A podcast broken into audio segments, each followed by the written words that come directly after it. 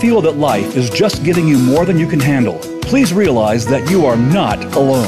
Welcome to Abba Daddy House Girls Speak Out with your hosts, the founders of Abba Daddy House, Myrna Thatcher and Annette Smith. We're here to listen and provide help for you and others. At last, you have a place to speak out and be heard. Now, here are your hosts, Annette and Myrna. Welcome back to Abba Daddy House Girls Speak Out. We are so glad to have you join us. Today's show is going to be exciting because our special guest will be calling from prison after the first break. He'll be taking us through his journey of struggles and accomplishments, through the horrors of his life and the miracle of salvation.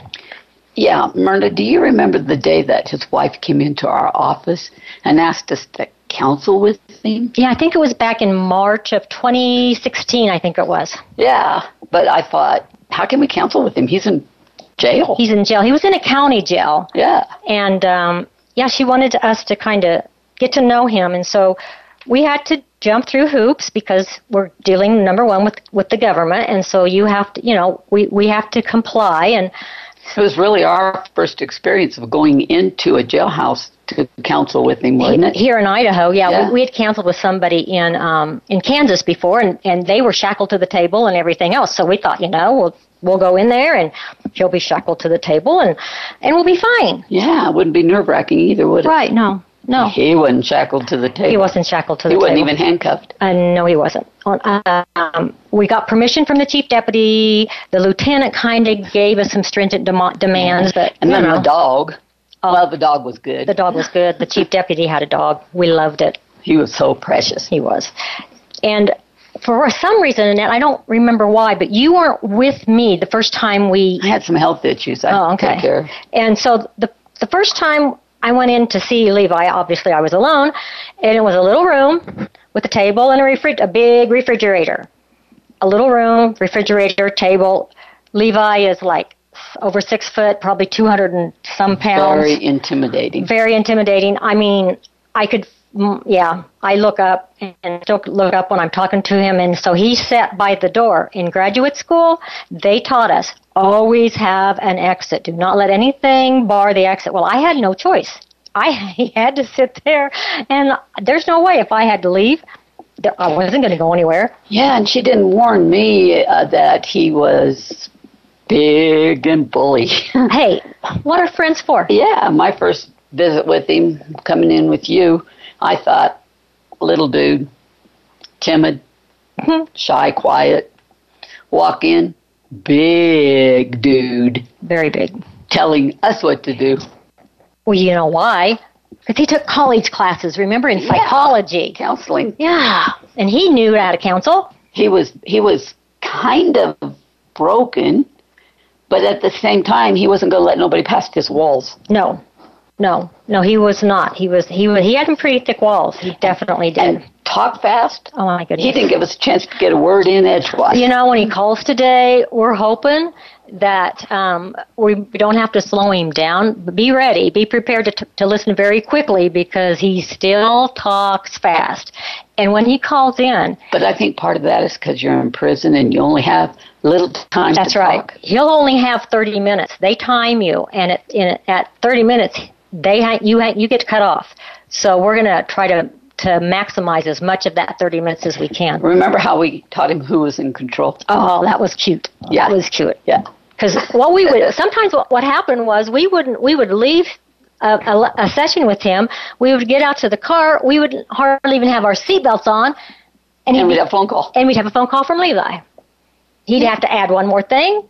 Or tell us to do something? Oh, it was everyday session with him because he wanted us to marriage sessions. Yeah. Family session. Yeah. Levi session. Yeah. Another marriage session. Yeah. Because his wife wasn't behaving him. That's right. We had to whip her into shape. And he was going to tell us how. Remember the doctor visit? Oh, that was not a good visit. She didn't go. And that didn't go well with him. No, it didn't. And the Levi today... Oh, such a different Levi today. Yeah. Remember when we were supposed to go to court to testify for him? Yep. I wasn't going. You're right. That wasn't the kind of guy I'd testify for. But you know what? I did go, didn't I? Yeah, you did. Why? Well, we both testified. Why? Because we believed in him. We believed that he was a changed man. Was changes. Yeah. That man sat in his cell reading his... What about our homework we gave him? Oh, talk about type A. He did his homework and then did some more and then did some more. Remember what I used to say about men? You said many things about men. Which one? What about men doing homework? Oh, men never do homework. They don't. You give men a homework and they come back and say, we didn't do our homework. Didn't have time. Why? Didn't understand it. Didn't want to read it. Didn't want to. Men don't write. Yeah. We work too hard. We don't have time to do homework. And I thought Levi was going to be like that. But Levi did extra homework. He did. He made up his own homework. He definitely did. And he'd bring it to us, and I'd sit there with my mouth open. Yeah. You did this? Yeah. It was Levi good. Wrote out his childhood horrors to us in detail. Yeah. Levi would work through those things, and man, he was good at it. And then he started changing. Yeah. I seen changes in Levi I thought I would never see. Hey, remember that one time when we were trying to teach him about boundaries? We made two signs. Yeah, that was good. A counselor for Annette. That sign set in front of her on the table. A counselor set a sign set in front of me on the table. And for Levi, we set counselee. And you know what? For once, he was actually speechless. First he asked us, what's that for? Yeah. Like he didn't know. And I explained to him, when you talk, you got to hold that sign up. Yep. And when we talk, we get our signs held up. And guess who held up their sign the most? We did. Yeah, because we were the ones going to be doing the talking, and guess what? We got control. Yep. Control's good. Control. It was interesting to disciple a man, to gain his trust, to get him to a point where he would willingly give up some of that control, because, and you'll hear in his testimony, but he was in control. He had to be in control of his life at a very early age, and he never, and it, well, I can't say never, and it took him a long time to let go of that control. He was speechless. He was. But you know what? The man today, all you have to do is say, hey, Levi. Yep. And he'll stop and say, what? Yep. Before he wouldn't stop.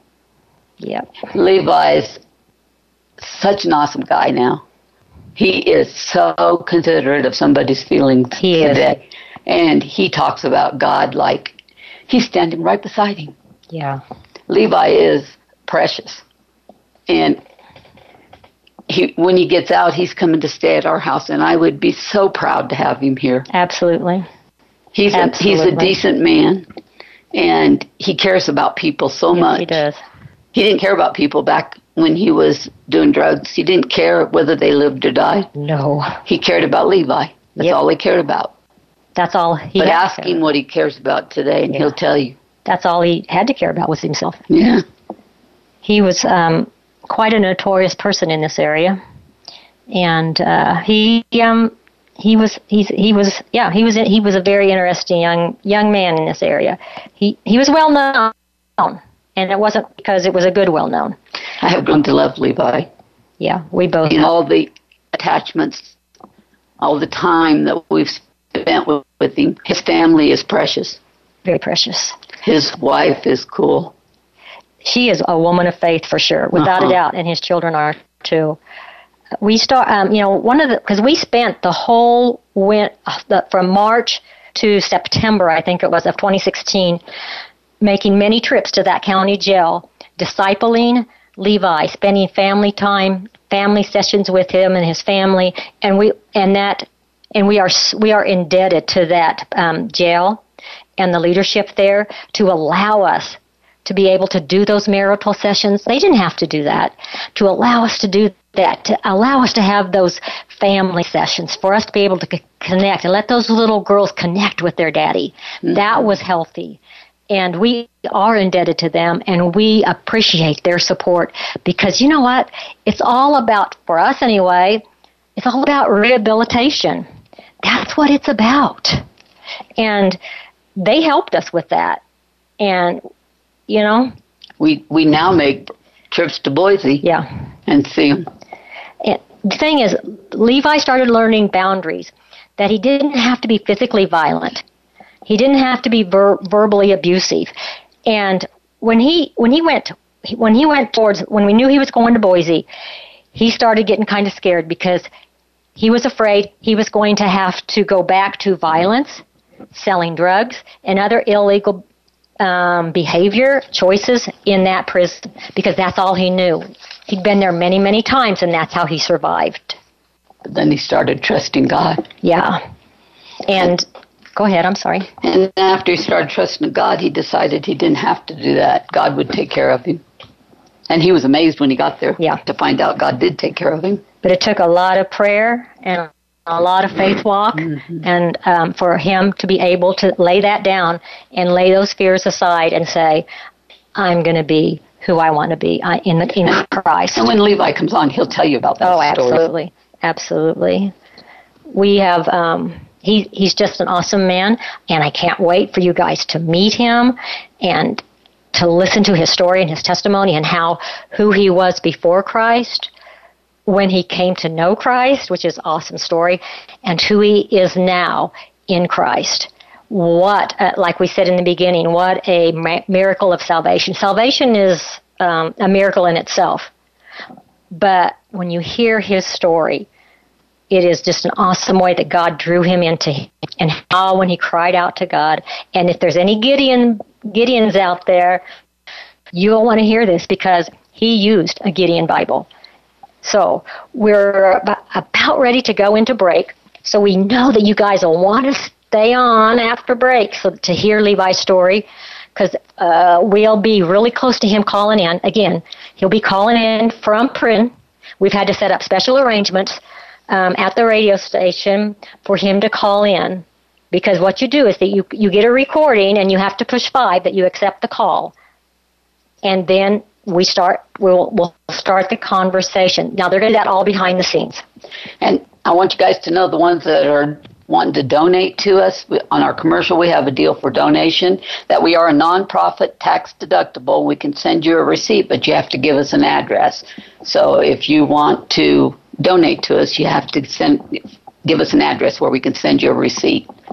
Because we really, if you want to donate, that's tax deductible. Give us an address. So when we return from break, shortly after that, we'll have Levi on the line, and we'll get started, and hopefully he won't talk really, really, really fast, but it'll be interesting. So get your listening ears on, and we'll be back after break.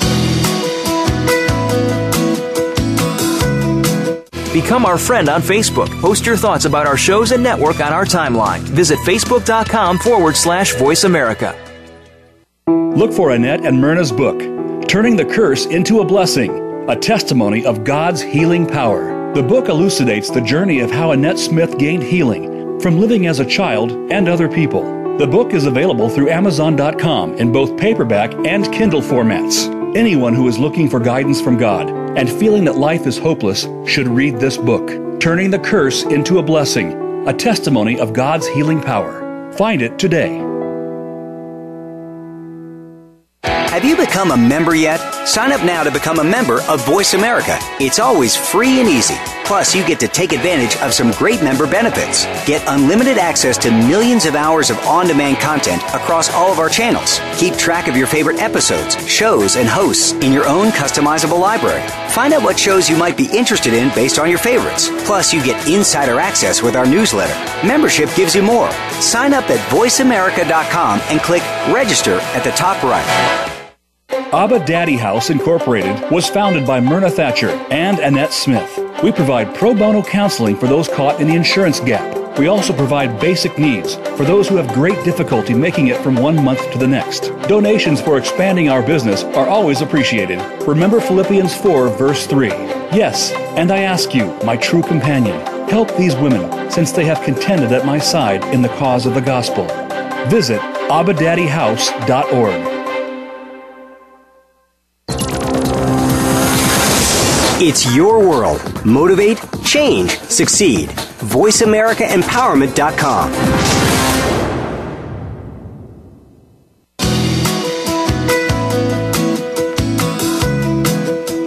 You are listening to Abba Daddy Girls Speak Out. To reach our program today, please call 1-888-346-9141. That's 1-888-346-9141. You may also send an email to abbadaddyhouse7@gmail.com. Now, back to Myrna and Annette.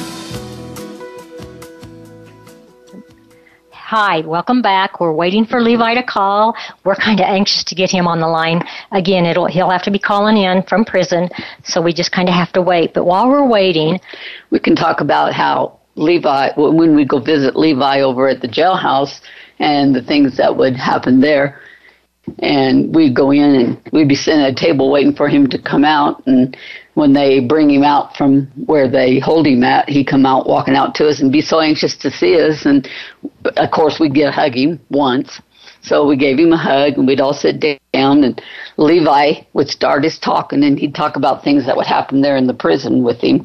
And I think he's going to share some of that today. Yeah, what he'd tell about how he preaches over at the chapel. And they took and cut him down on preaching at the chapel, and then they put him back up over there. And it was pretty nice that he'd tell the story. One time we didn't get to go to church because we had to go to Boise to see him, so he did a sermon for us. Yep. You remember that, wasn't it? Oh, that was an awesome sermon. We sat there about 2.5 hours is the visit, and we sat there and he preached to us that about 2 hours. It was awesome. He made my hair stand up because he does good sermons. He's a good preacher. He talked about how when he gets out, that he wanted to come and do some youth ministry at our church. Well, last Sunday, or Wednesday it was, we have main event over there, and we've never taught main event. Well, the pastor had asked us to do a deal on Levi about his prison stuff, and so we did it. Okay, you know what? We're going to interrupt because you know what? Levi is on the line. Levi? How's it going, guys? Let's see. Hi, Levi. Great. This is Levi. Hi. It's going good. How you doing? How are you doing over there? Thanks for inviting me on. Pretty good. All right. Hey, thanks for being there. Okay, everybody, this is our friend Levi. First thing we want to say, Levi, is how's it going over there? It's good. It's peaceful here. We got a good day going on. Beautiful sunshine. God's glory showing in everything right now. All righty. Good. Well, you just start with your testimony. Is that a good place? Absolutely. You know, I've obviously been in prison for almost 4 years right now. I gave my life to Christ after being incarcerated. That in itself kind of is a tough thing. You know, there's that stigma of jailhouse Christians or whatever, and people that just come to find faith, and it makes it tough.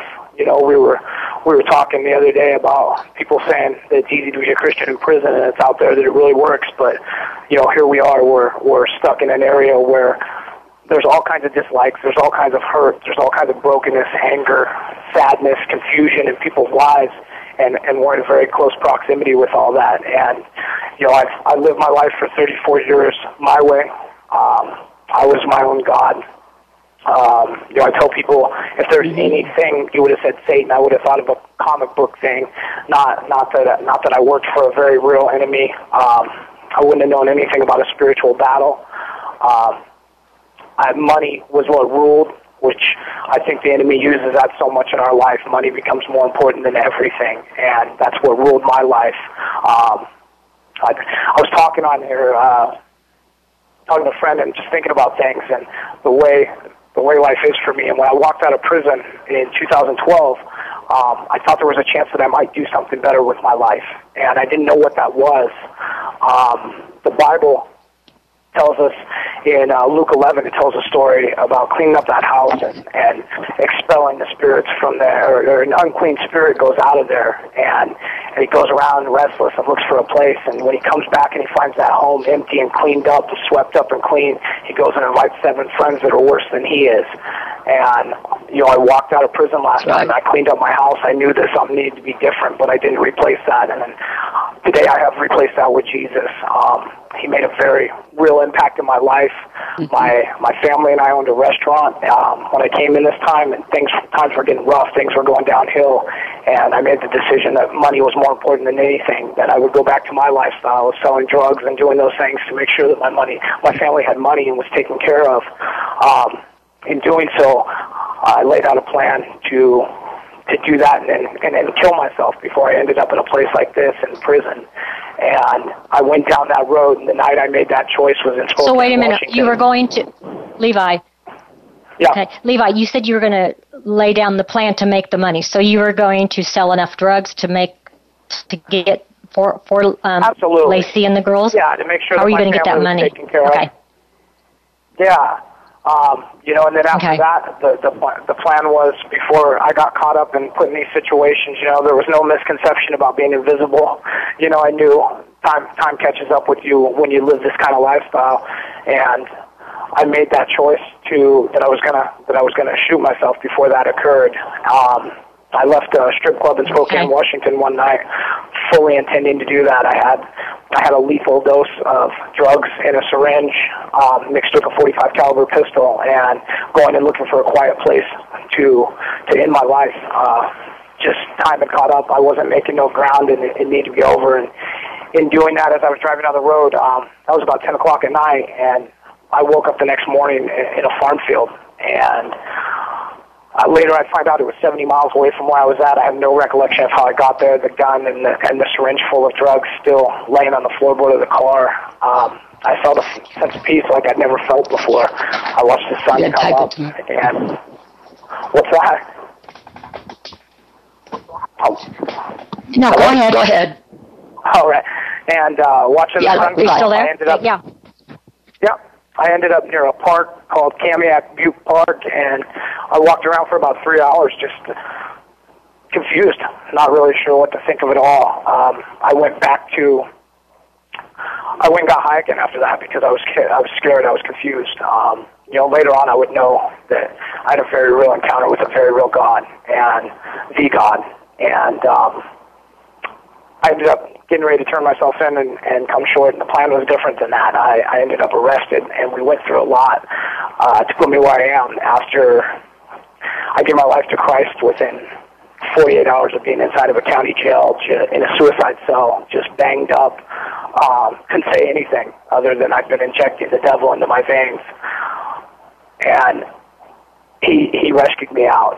He showed me who he was. He became very real to me, and I've been following him ever since. And it's been through almost 2 years in a county jail, 2 years back here in a prison system that I've gave 10 years of my life to, as a very different person today.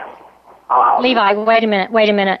Because I kind of gave the audience a teaser. When you were in the county jail, and you got off a suicide watch, you went into a different cell, and you asked for a Bible. So I was placed in an observation cell. And they gave you a Gideon's Bible. I was placed in an observation cell. They gave me a Bible, and in there was the sinner's prayer. Inside of that, I had no idea what it was, and I called out to God. I cried out to him. I said, "If you got nothing for my life, then just let me die." But I said, if not, I'm yours. I've tried everything else in this world, and I give myself to you. And I said the prayer, and I worked through it. Shortly after that, I was in a county jail where not any of the staff really liked me at all. They don't deliver messages or anything. I've got a wife and two beautiful daughters, and my wife, the one thing that she had said is, if you go back to this lifestyle, me and the girls are gone. And she has nothing to do with the lifestyle I've lived, other than being with me, and she made that, and she's not a person that lies, she's an honest woman, and the first thing that happened that God delivered back within hours of me confessing Jesus Christ as my Lord and Savior, an officer came in, and he said that Lacey just called, and her and the girls are on their way down, they'll see you soon, and they love you. And the first thing that God restored in my life was my family to me. Just a beautiful picture of his grace, his mercy, his love for us. Like, when people think that they've went too far or that they've done too much, I'm here to tell everybody that's listening to this that that's not possible. I've went further than most ever will in life as far as leading a horrible life and being a terrible person. And God's there, arms open wide, ready to meet you, ready to take you hand in hand to the cross so that you can lay everything at the foot of the cross. Give it to Him. He wants it. And so that you can turn around and live a life for Him. The peace that's found, obviously nobody wants to be in prison. But it's a blessing at the same time, and we have to realize that God cared enough to save us out of the world. Yeah. You were baptized there in that jailhouse, weren't you? Well, I was. In the county jail. Well, in a church outside the county jail. Right. I found a lot of favor and privilege while I was in jail, waiting my case out. My wife got baptized into the Grangeville Christian Church, and after doing that, it opened up all kinds of opportunities for me. It opened up Abba Daddy House for counseling to me. It opened up the opportunity for me to get baptized. And when we went to ask, and I asked the sheriff about baptism, he said, if your pastor has a portable baptismal pool, we can do that in the Sally Port. And we called, found out that he didn't, and immediately the coroner had overheard this conversation. Oddly enough, the coroner in this county overheard this conversation, and he says, well, who's your pastor? And I tell him who my pastor is, and he says, well, wait. He comes back like 45 minutes later, and he says, we couldn't get you a baptismal pool, but we did get you a church. Nez Perce Christian Church is going to loan you their church and baptismal pool. The sheriff took me down. Wow, to not God. And I was baptized there with my pastor. Just an amazing thing. I went in there in shackles afterwards. The sheriff apologized for even having to shackle me up. I was a trustee there, and he removed the shackles right after I got out of that water, and it was such a symbol of God's mercy that He showed me, just setting me free, releasing me from the chains that bound me. And it was a beautiful picture of that, while people in this church who had no idea who I was stood by and encouraged me and loved me for who I was, not for the jail colors I was wearing, but for who I was, a new creation in Christ. And just an amazing, beautiful picture of Christ's love for us. And so, that's in my trip here. Upon arriving to prison, God opened up door after door for me. He put things in that I tried to run from even. He's blessed a ministry that he's put in my hands called Christ for All Ministries, and we have a very beautiful chapel here at the prison we have. It has its own hard points. It's an interfaith chapel, and we share it with every religion and faith that there is down there, but we get the chance to go down there and preach and teach Christ. We get the chance to have volunteers come in and minister to us, and He opened up the doors for this ministry, and He's taught me to teach and preach His word. He's taught me to show His love to others, and He's used me, one of the perhaps best gifts that we can receive from Christ, to be used by Him. I've taken so much out of this world, and it feels so good when Christ uses us to give something back. Here, of all places, this might be Amen. One of the greatest missionary fields on the face of this earth, where we get an opportunity to minister to the brokenhearted, to the lost, confused people in this world. And it's just absolutely a terrific gift. I mean, words can't even correctly explain the opportunity that is here. We went before the parole board, last year? And asked them, requested that you be released to us. And, and you obviously were not. And I know that we were all pretty upset about that. How did you handle that? Again, like I said, none of us want to be in this place. If we look at the world's response to us, then we're going to be let down. If we look at what God has in store for us, then we're going to be lifted up. God's doing a great work in my life. He's delivered me into a situation that's going to make me build character in me that's going to be something that lasts, that makes me the man that God created me to be for my family, my loved ones. It was a downer. It was depressive. People get down and depressed. I don't want nobody to misunderstand and think that my Christianity is some kind of floating on a cloud all the time, because it's not. There's ups and downs. There's emotions and all of that. But, I've been denied twice now for the opportunity of parole, and this month I have a self-initiative that I'm waiting back to hear on, and if they accept it, then that's great, and if they don't, it'll be the third time. Getting past looking at our circumstances, being who I am in Christ, not who I am because a parole commission tells me something. God has a plan for everything. He allows things into our lives. He allows things to happen for a reason.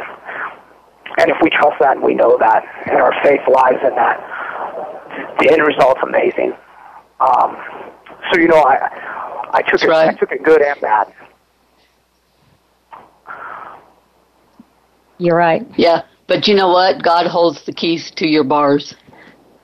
Absolutely. I think what's interesting too, Levi, is the fact that your old friends, and I put that in quotes, was watching to see if your walk with Christ, if you walked the talk, because they thought you were just wearing the relationship instead of living it. And when you got turned down the second time, I think that was such a great witness to everyone around that knew you from the past, that you are walking the talk, not just putting the religious garments on. And I think that was probably one of the greatest witnesses of ministry that you could have done. And you know what? The guy that holds your job says it's still open to you. Absolutely amazing. Yeah. The job you're going to have when you come out. Oh, yeah. Yeah, absolutely. And you're still coming home to us. Showed so much favor. That is cool. Yeah, that is terrific and amazing. Yeah. Nothing's changed. You're still God everything. Absolutely. And, as we grow in Christ and we start to realize that selflessness comes into play, it's no longer about me. It's about Him, and it's about serving Him. It's not about what He can do for me. It's about what He's already done. We've received the greatest gift that we could possibly receive. We've received eternal life. We've received a place past this world, a place where there's going to be no more sorrow, no more tears, no more pain, crying, anger, hurt. And so we get a chance to go out. We get a chance to go out and be bold and courageous for Christ. We get a chance to go out and live for Him. That's right. Tomorrow night will be in the sanctuary. Yeah, go ahead. Tomorrow night we'll be in the sanctuary. No, go ahead.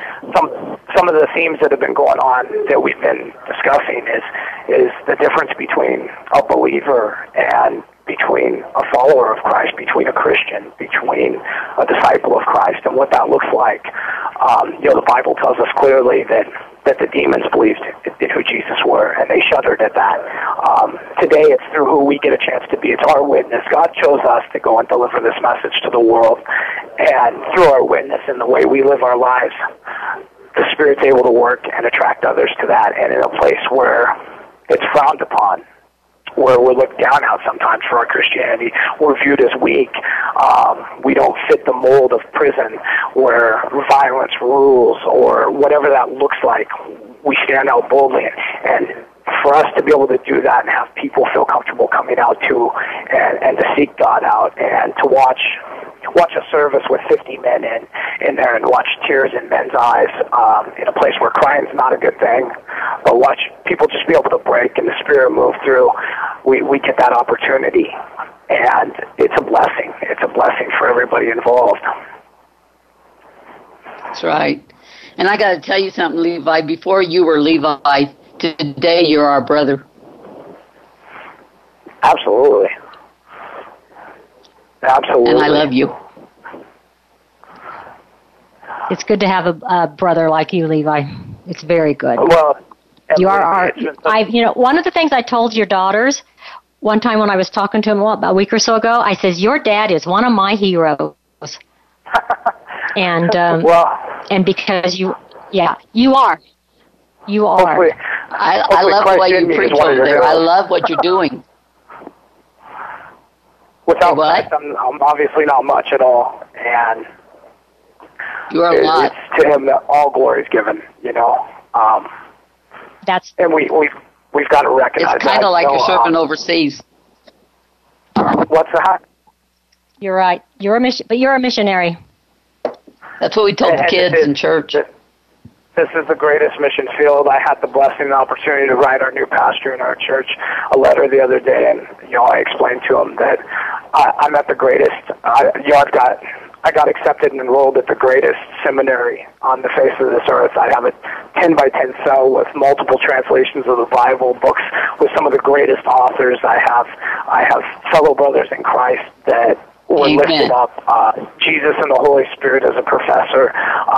You know, we're here. We're going to school. We're becoming missionaries, and we're all called. I think some of the misconception that people have out there as they begin their life with Christ is that you know the preacher's there to do something, the pastor's there to do something, and they don't find their spot.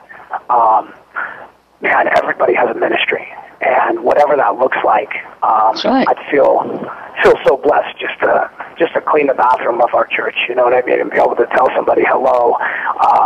God's obviously used me in a few other spots, and that's been a blessing as well. But just being willing to go where you're called when God makes a move, and you're called right there. Yeah, absolutely. What do you think is your greatest challenge? Oh, man, my greatest challenge. I think right now the greatest challenge that I've seen is God opens and closes doors for us. And sometimes I had a time here recently where through a new chaplain, we didn't quite see eye to eye on some things, and we disagreed. He pulled Christ for All out from under me. He shut the ministry down in the chapel just because of disagreements. And being willing to know that God had something in that, because it's so easy to say, well, no, I got to keep going. I got to push that because this is a door God opened, and God does open doors, and He closes them as well. And we've got to be attentive to the Spirit. We've got to be submissive and listening, because we don't want to be in that situation where God takes a left and we keep going straight. And so those challenges when God makes a move, and we have to move with Him. We've got to change up what we're doing. The character that He's developed in me from when I began in Christ for All Ministries to now, the opening up that He's done in my eyes to see things, the growth. If we're closed-minded and we look at that door open and we just stay on that path, we miss so much. And we actually, I think, end up out of God's will sometimes, just doing our own thing. So being attentive. The other thing that's going on in my life right now is one of the hardest challenges that anybody in prison has as a family is trying to figure out how I have to be. The Bible says that I'm the leader of my household, and how to lead that household, how to lead my family from this place, how to be part of the day-to-day with them, and to minister to them. The things that we're called to do, obviously. Right. My first ministry is to my family, and if my ministry to my family isn't right, then my ministry to anybody else won't be either. So living through that, being active in that, and finding out what that looks like. So how do you minister to your family? You know, I've been blessed with the opportunity to talk to my family on a daily basis in here, as well as emails, things like that, some things that are available in prisons that weren't before. Being involved, knowing what their day looks like, being there to pray with them, encouraging them in the Word, letting them know who Christ is. The church life that we have and the church that we've been surrounded by, the congregation that we've been surrounded by has been so key and elemental in how that helps. We have so much support and backing, but knowing, working together with my wife to make decisions about my kids and what they are, making sure that our kids know who Jesus is. My kids have a prayer life, and I'm so blessed for that. Being an attentive ear, one of the things I see that plagues prison is I see men that don't have Christ in their lives, that have kids that are being neglected because they'd rather have inappropriate conversations with their girlfriends on the phone than spend those few minutes that they have talking to their children and encouraging them. So being part of their life, however that looks, finding fun new ways to reach out to them, whether it's a joke or something on the phone or whatever, something as small as in a visiting room here, taking a picture with my daughter and her face in the cutout hole of a life box, just looking at the details of their life and being engaged in that as much as possible. Okay. Levi, we have 4 minutes till the break, and I'm afraid that's going to be our 30 minutes will probably 3 minutes till the break. Our 30 minutes will probably be up. What is some lasting words that you want to tell people in this last 3 minutes? To be bold, to be courageous, to lay it all down for Him. It's not about knowing about Jesus. It's about knowing Jesus. It's about relationship. We represent the King of Kings.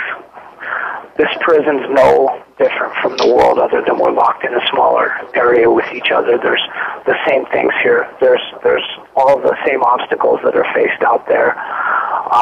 One of my favorite books in the Bible is the story of Shadrach, Meshach, and Abednego and the fiery furnace. And being willing to say that we know who God is, and even if He doesn't save us out of a circumstance, we're going to worship Him. We're going to follow Him, making our life a living worship to God.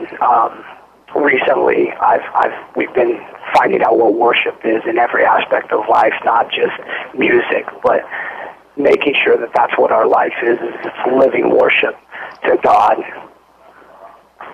And just be bold. Take everything to Him in prayer. Meditate. 1 Corinthians 6:20 tells us that we are bought at a price, and it says glorify God in your body. We're here for a reason, and if we weren't, He would have taken us home. So make the most of your life, and don't make Jesus an accessory to your life. Make Him the foundation of it. He's not a watch or a pair of sunglasses. He's everything. And if you just do some simple math, Jesus plus nothing equals everything. There's nothing else to it, and if you follow Him, He'll make everything go right. He'll light your path. He'll be the wind under your wings, and you'll fly. Okay. Well, we appreciate you being here. We appreciate the phone call. We know that it took some finagling to get you on, and we really appreciate you. We appreciate you, Levi. Annette? Yeah, and I know that this was important to you to do this, and I know that you had a lot to tell people. And any last words that you want to tell people, because we got 30 seconds to go. So I'm going to let you do the last 30 seconds on the radio. Yeah, Galatians 5:22, the fruit of the Spirit. Let that be your dashboard. Let that be the gauges for how your life's looking. Let the fruit of the Spirit be manifest in your lives. Learn to love. I mean, love is the basis for it all. And when we learn how to love and love without partiality, know what Jesus did for you. God bless you guys. Thank you guys for the opportunity. And thank you, Levi.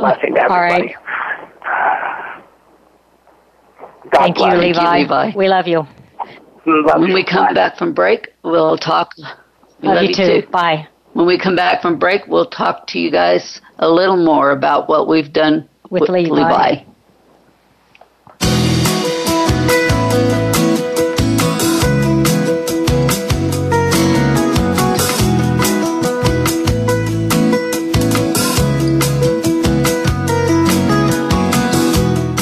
Think you've seen everything there is to see in online television? Let us surprise you. Visit voiceamerica.tv today for sports, health, business, and more on demand 24/7.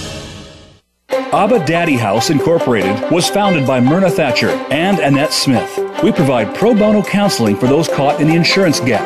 We also provide basic needs for those who have great difficulty making it from one month to the next. Donations for expanding our business are always appreciated. Remember Philippians 4, verse 3. Yes, and I ask you, my true companion, help these women, since they have contended at my side in the cause of the gospel. Visit abadaddyhouse.org. Connect with us, and we'll connect with you. The Voice America Talk Radio Network is on LinkedIn. Get the first word about happenings with the network, where our next live event will be, and what's up with our hosts. Look up Voice America on LinkedIn. Look for Annette and Myrna's book, Turning the Curse into a Blessing, a testimony of God's healing power. The book elucidates the journey of how Annette Smith gained healing from living as a child and other people. The book is available through Amazon.com in both paperback and Kindle formats. Anyone who is looking for guidance from God and feeling that life is hopeless should read this book, Turning the Curse into a Blessing, a testimony of God's healing power. Find it today. Friend us on Facebook to keep up with what's empowering the world. Voice America Empowerment.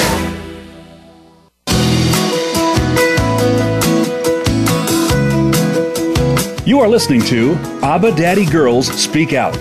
To reach our program today, please call 1-888-346-9141. That's 1-888-346-9141. You may also send an email to abbadaddyhouse7@gmail.com. Now, back to Myrna and Annette. Wow, wasn't that interesting to talk with Levi, and we just appreciate him being able to call in and talk with us and share some of his life.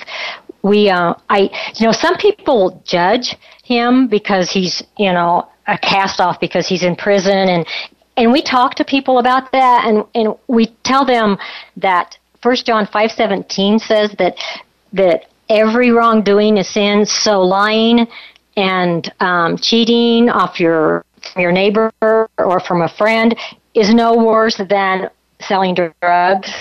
Sin is sin. And that we have no place at all to judge somebody else. Yeah, and when Christ died on the cross, he died for every sin. Yeah, that's right. So he ain't going to go back and die for somebody else's sin twice. That's right. And I like 2 Corinthians 5:17 that says about that when you accept Christ, you become a new creation. Mm-hmm. And I don't know if you picked that up in Levi's story, but he definitely became a new creation. Well, and there's only one judge in the world, I think, and I remember it being that he died on the cross for us. I think so. We aren't supposed to be the judge. That's right. We have no room to judge anybody. So that's why we go visit Levi, mm-hmm. and we spend time ministering to his family and to Levi. And in the world, a lot of people talk about love, and I think if you love somebody, you don't judge a person, and love is the greatest gift in the Bible. So, well, I think that is something that Levi said a couple of times, is to the fruit of the Spirit, wear it, and love it.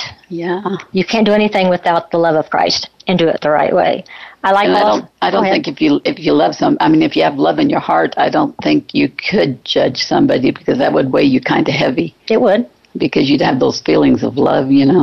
At least that's the way it is with me. Yeah, I don't want to hurt somebody. Mm-hmm. Judging them hurts them. Right, and Levi has a ministry in that prison.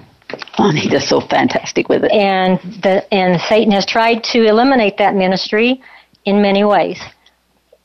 And one time we went down, Annette and I and his wife, we went down there for spiritual warfare because, like Levi said, the chaplain down there pretty well shut down Levi's preaching and Levi's ministry for different reasons, and that's for Levi to share. We won't, but we felt like we needed to go down there and do some spiritual warfare. So, and for more other reasons, right? Too, but.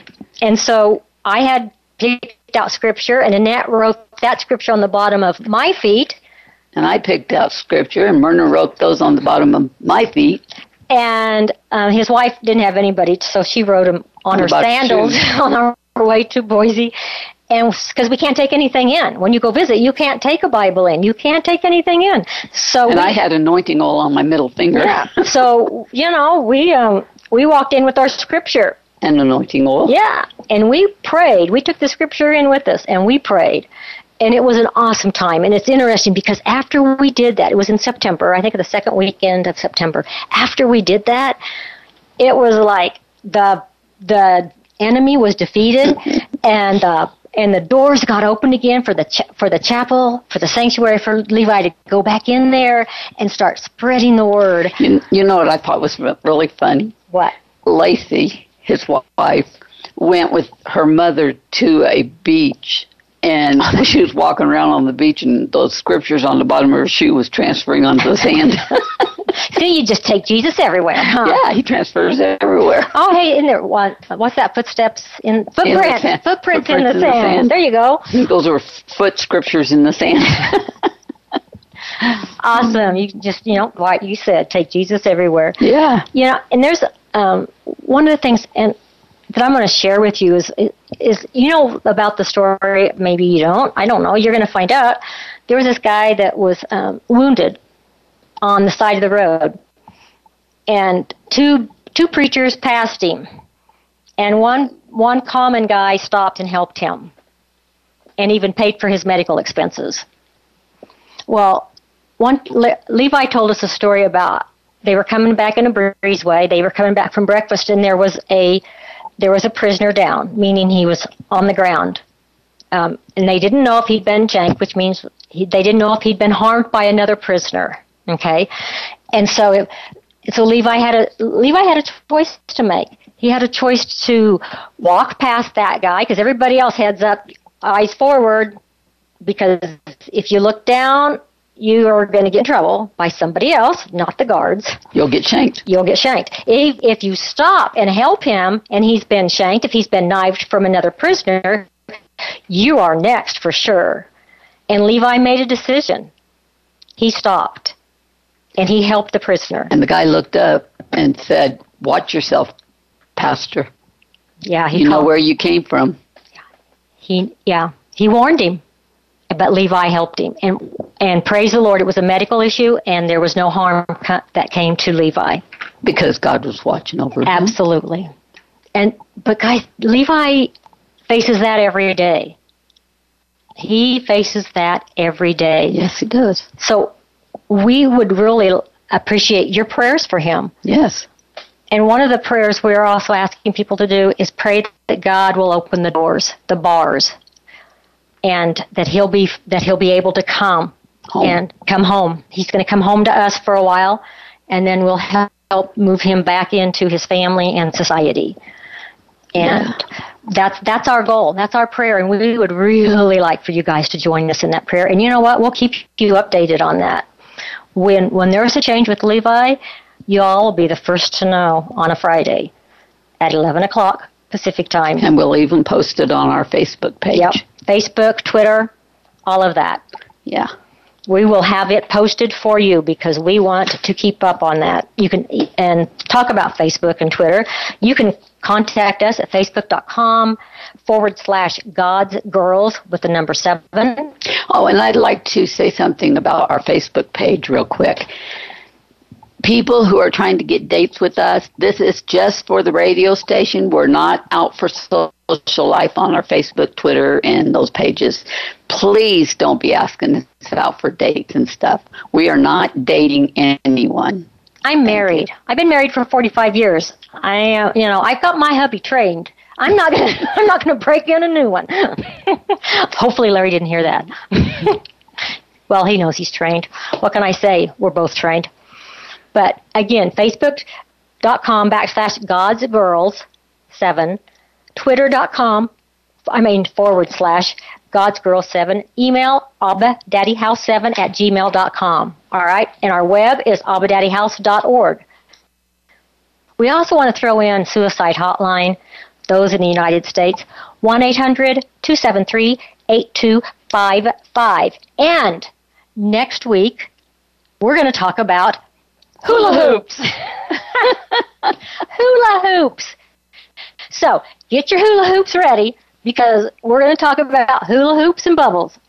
And we're not talking about the kind that you played with your kids. You put it in a little jar thingy and blow on it. Mm-mm. Hula hoops and bubbles is next Friday's agenda. So get your hula hoops ready. And all of you who can do it, that's fine, because you won't be hearing us. You won't be wiggling your hips, because we aren't going to talk about doing it. No, we're not going to be hula hooping because neither of our backs will do that. But if y'all want to hula hoop during the session, that's fine. We don't care. You can do that. So we will be not seeing you. I guess we'll be talking to you, and you can call in anytime. Again, we're here for you. We want to be your voice. That's what this is all about. So call us after the show 1-208-962-7384, or like we said, Facebook, God's Girls 7, Twitter, God's Girls 7. Okay, we want to connect with you, and we appreciate you listening today. And keep Levi in your prayers, and we'll keep you updated on him. So AbbaDaddyHouse7@gmail.com or AbbaDaddyHouse.org. Thanks, guys, for listening.